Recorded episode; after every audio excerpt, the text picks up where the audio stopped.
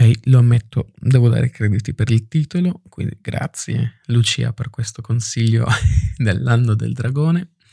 Vabbè, mi ha dato là per la puntata di oggi, quindi sigla e poi cominciamo.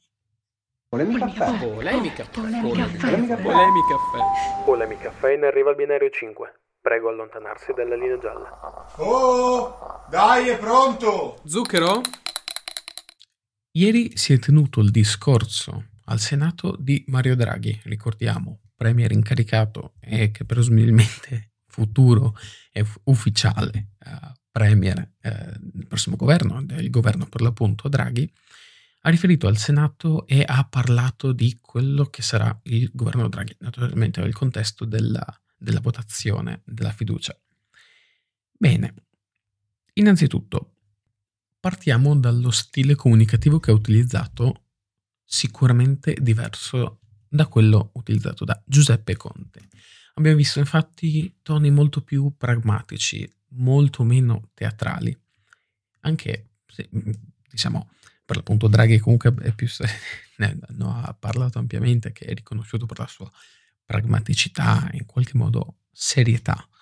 E ha pronunciato delle parole molto belle, senza lasciarsi andare molto a parole di um, definiamole populiste, e, però naturalmente dovrà rendere conto di queste belle parole, dalle parole ai fatti.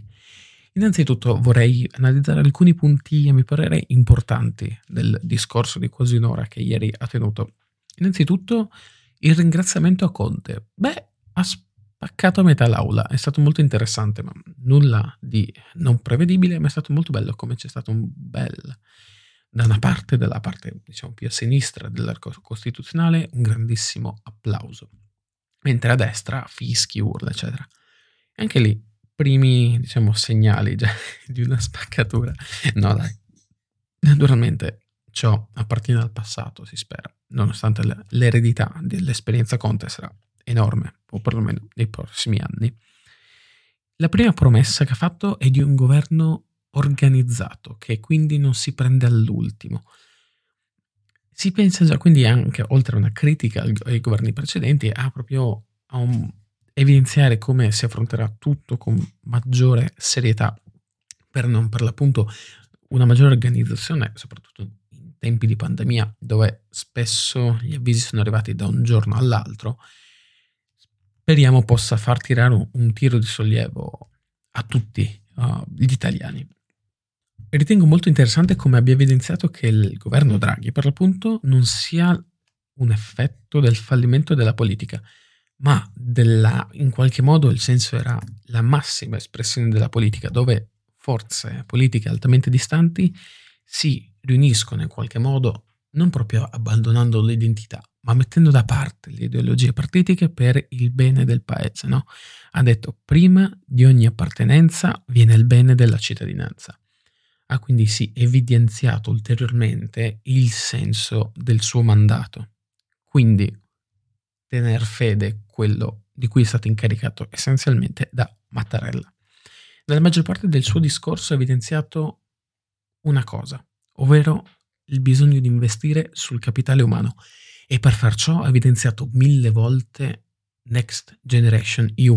Ricordiamo che Conte lo chiamava Recovery Fund quindi già questo cambio lo ritengo piuttosto importante perché ha messo sin da subito l'importanza, cioè ha messo sul, diciamo, sul piatto sin da subito l'importanza di puntare sulle prossime generazioni e soprattutto di spingere sulla parità di genere. E accanto a ciò, del bisogno di investire nella scuola, nella ricerca. Ha fatto un bellissimo discorso mettere in relazione quello che è la situazione scolastica italiana e quella che è la situazione scolastica all'estero. Ma soprattutto quello che rimarrà, credo, le, la, la frase che rimarrà più in assoluto per sempre di questo discorso è ogni spreco che facciamo oggi è un torto che facciamo alle prossime generazioni, una violazione dei loro diritti.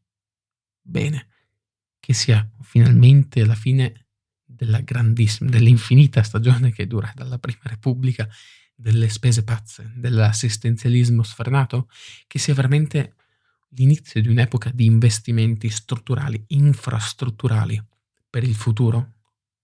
Speriamo.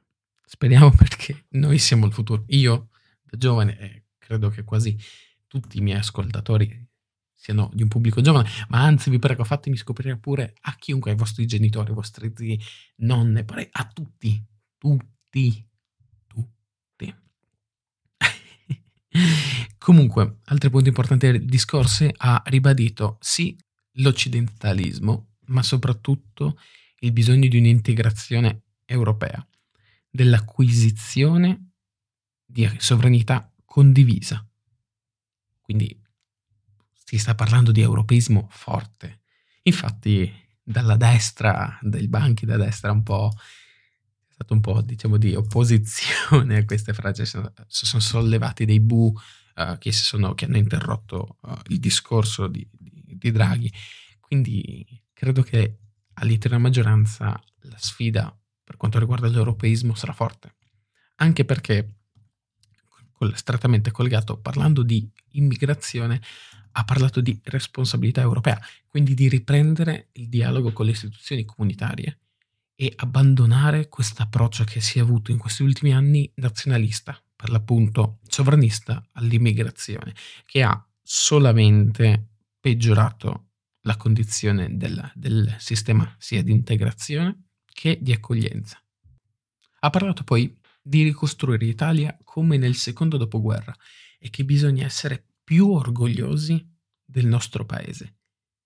Quindi, naturalmente, sta cercando, il governo è un governo di unità nazionale, però lui vuole puntare all'unità del paese a livello sociale. E quello forse il vero mandato di Mario Draghi. Recuperare questa popolazione altamente divisa, lacerata sia dalla pandemia che da tutto, tut, tutti i tipi di conflitti sociali che stanno uh, in qualche modo logorando l'unità nazionale che tanto ci manca. Ha parlato poi di molti altri punti, ma mi soffermerei sugli ultimi due.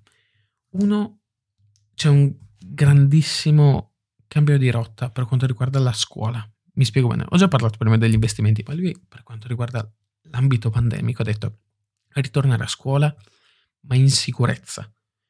Vi è quindi proprio il netto contrasto fra le modalità, diciamo, promosse da Lucia Azzolina, dalla ministra Azzolina, che diceva a scuola a tutti i costi, e poi si è visto come essenzialmente sia stata una visione cieca, non, che, che non veramente era soltanto per l'appunto la solita promessa che una volta che l'hai fatta devi mantenerla. Infatti si è visto, cioè, la situazione è stata drastica ed è durata ben poco il, il ritorno a scuola.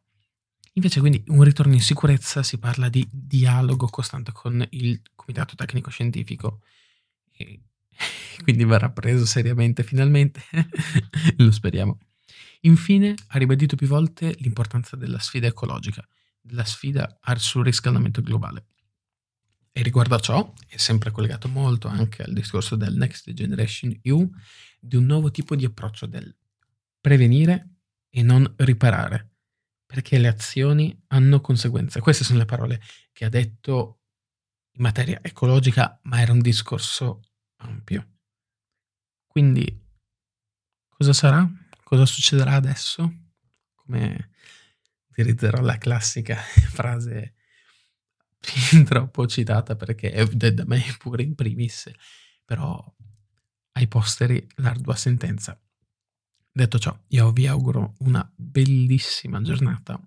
Vi ricordo di scrivermi qualsiasi cosa, commenti, consigli, fate come Lucia che mi ha consigliato un titolo e anche un tema per la puntata di oggi e voi fatelo, mandatelo ad amici, parenti, a chiunque, su, su, non fate i cattivi So che siete delle bellissime persone voi che state ascoltando questo podcast. Vi prego, condividetelo. Non, non vi costa nulla, no? No?